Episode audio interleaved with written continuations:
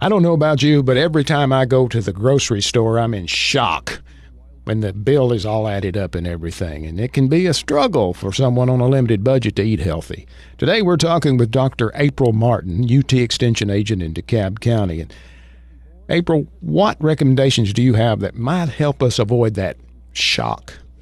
Great question. Yeah, I can I can empathize with you there. Every time you go to the grocery store, it seems like prices keep going up. So the first thing I recommend to people is they need to, you know, before they even go, they need to determine what their budget is, how much they've set aside for um, their groceries that month. And um, it's also going to save you some money and time if you plan each meal for the week and probably a week is what most people can handle. You can try to do for a whole month, but um, plan out what your meal's going to be for that that week and write out each of the items that you're going to need. Um, you know, of course, know how many people are going to be at each meal, so you don't buy too much food. Um, I like to use a calendar and just write out what each meal is going to be, even the snacks for the day. And each menu should include some of your basic, you know, healthy items like whole grain foods and uh, at least one food from um, that has vitamin A in it, such as dark green or deep orange fruits and veggies. At least one vitamin C rich food, such as citrus foods, strawberries, and broccoli. And also, you want at least two servings of protein. And there are a lot of meat alternatives that will save you some money, such as dried beans, eggs, and peas. Um, I like to keep a grocery list on my refrigerator where I can see it, and that way, if I think of something I need to add to it, I can add it. Um, so, those are some general recommendations that might help a lot of people. Once we get the menus together, we've got them all ready, and we're ready to go. We're ripping and raring and ready to go. What do we do when we get in the store? What can you help us with once we're in the store? Good idea. Yeah.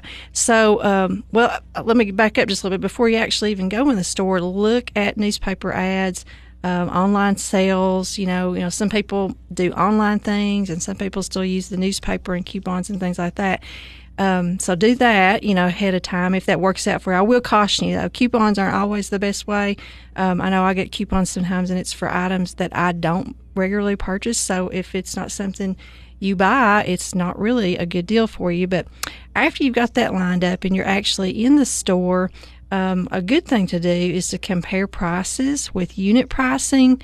And nowadays, most grocery grocery stores have that on the shelves. They've already got it calculated out for you, and you can see um, how much that item is per ounce, gram, pounds, uh, whatever the unit measurement is, and that will kind of give you an idea if you're. Because sometimes you'll look at something and think, just because the the quantity of it and the price that you see it looks like a good price but until you calculate the unit price you really don't know for sure. So that's one thing. Um, also when purchasing fresh produce buy items that are in season.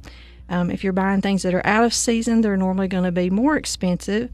Uh, canned and frozen produce are also good price cutters and there's even some research showing that frozen um, frozen produce has more nutrients than the fresh. And if you think about it, after it's harvested and it's, you know, sanitized, cleaned, and everything, and then it's frozen immediately, it retains a lot more nutrients than what would fresh would.